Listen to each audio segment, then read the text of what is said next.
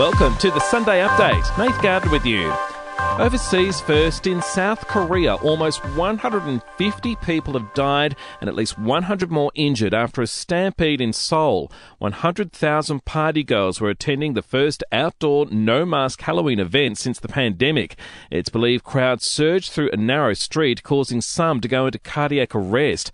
Over four hundred emergency workers have been deployed to treat the injured. Back home, the Prime Minister won't be sharing national security advice which formed the plan to repatriate women and children from Syria. The first group of families have returned to Australia after years in a detention camp, but it sparked concern from the opposition the group may have been radicalised by Islamic State.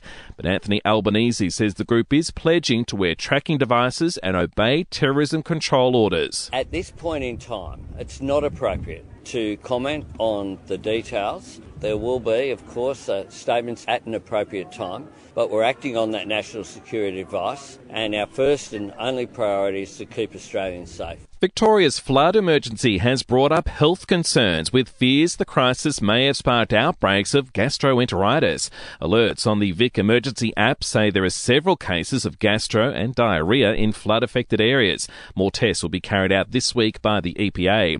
Former U S Vice President Mike Pence has condemned the vicious assault on Nancy Pelosi's eighty-two-year-old husband after a break-in at the couple's San Francisco home.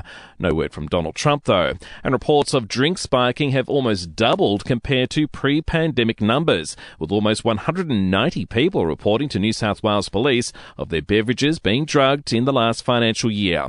To sport now, and it's brought to you by Ladbroke's Mates Mode, the better way to chat, share and bet together. T's and C's apply, and remember, gamble responsibly. Call one eight hundred eight five eight eight five eight. The Rugby League World Cup in the U K has seen Australia beat Italy in its final pool game to end on top of its group. Earlier, England thrashed Greece ninety-four to four, while Roosters coach Trent Robertson is preparing France for their final pool game against Samoa on Monday.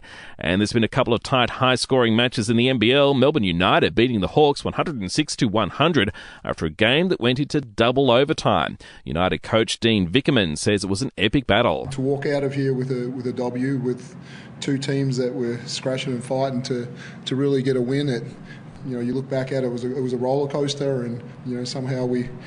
We finished on top. While Sydney at home to Cairns saw the Kings get up one hundred six to one hundred three.